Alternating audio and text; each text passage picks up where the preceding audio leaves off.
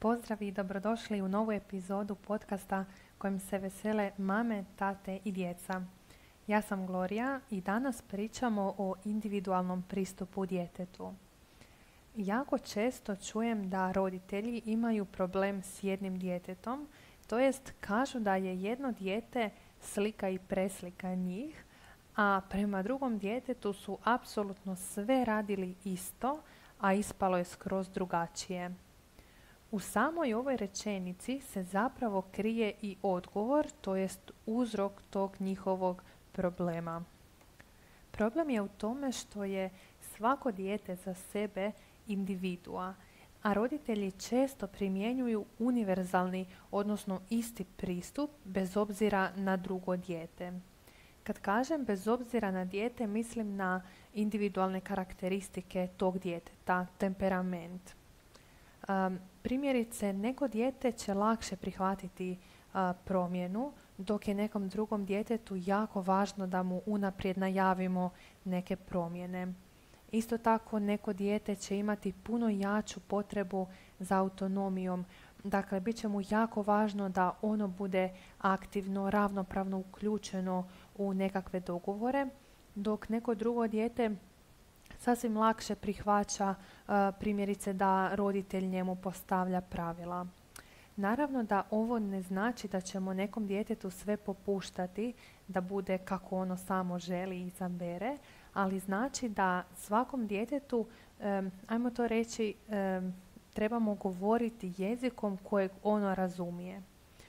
To neminovno znači da moramo silno promatrati dijete. Dakle, promatramo na što dijete bolje reagira, na što lošije reagira, što nam poručuje svojim ponašanjem, um, kad ističe da je nešto nepravedno, dakle o čemu komunicira, što ga boli. Um, zanimljivo je recimo pratiti djetetovu igru, pogotovo igru uloga. Recimo ako se dijete igra mame ili učiteljice, promatrati kako se u toj ulozi ponaša. Ako u, u takvoj igri zapovjeda, naređuje i tako dalje, vrlo je moguće da se osjeća kao da ono nema pravo um, nešto birati, odnosno nema, ajmo reći, zadovoljenu uh, potrebu za kontrolom i moći, već ima dojam da je roditelj uvijek taj koji sve određuje. Djetetova igra i općenito ponašanje su nam najbolji načini da na neki način uđemo u svijet djeteta, odnosno da vidimo što se iznutra događa, to jest kako ono vidi situacije koje mi vidimo iz svoje pozicije na neki sasvim možda drugi način. Isti pristup prema svakom djetetu bi značilo otprilike isto što i isti ključ za sva vrata. Ne otvara nam isti ključ sva vrata. To jest da bi pronašli pravi ključ kad govorimo o odgoju, moramo prvo upoznati svako dijete za sebe kao individu. Um, dijete koje je primjerice po temperamentu sličnije vama kao roditelju, uglavnom će vam se logično činiti lakše. To jest, lakše ćete s njime ostvarivati suradnju. I to je zato što mi polazimo od sebe, to jest mislimo da smo mi ispravni, da je to kako mi reagiramo, kako mi prihvaćamo stvari i tako dalje, da je to, ajmo reći, ispravno, da je to pravo, a da je sve drugo pogrešno. Uh, moramo razumjeti da drugačije ne znači lošije. Dakle, drugačije ne mora biti krivo. Drugačije je jednostavno drugačije. Dakle, drugi temperament zahtijeva drugi pristup.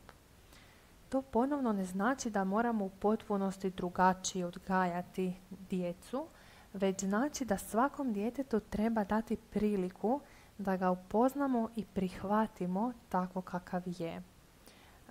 To razumijevanje, na primjer zašto je dijete u nečemu drugačije, zašto treba drugačiji pristup i tako dalje, razumijevanje samo po sebi dakle je prvi korak. Jer mi kada razumijemo, onda ne osuđujemo.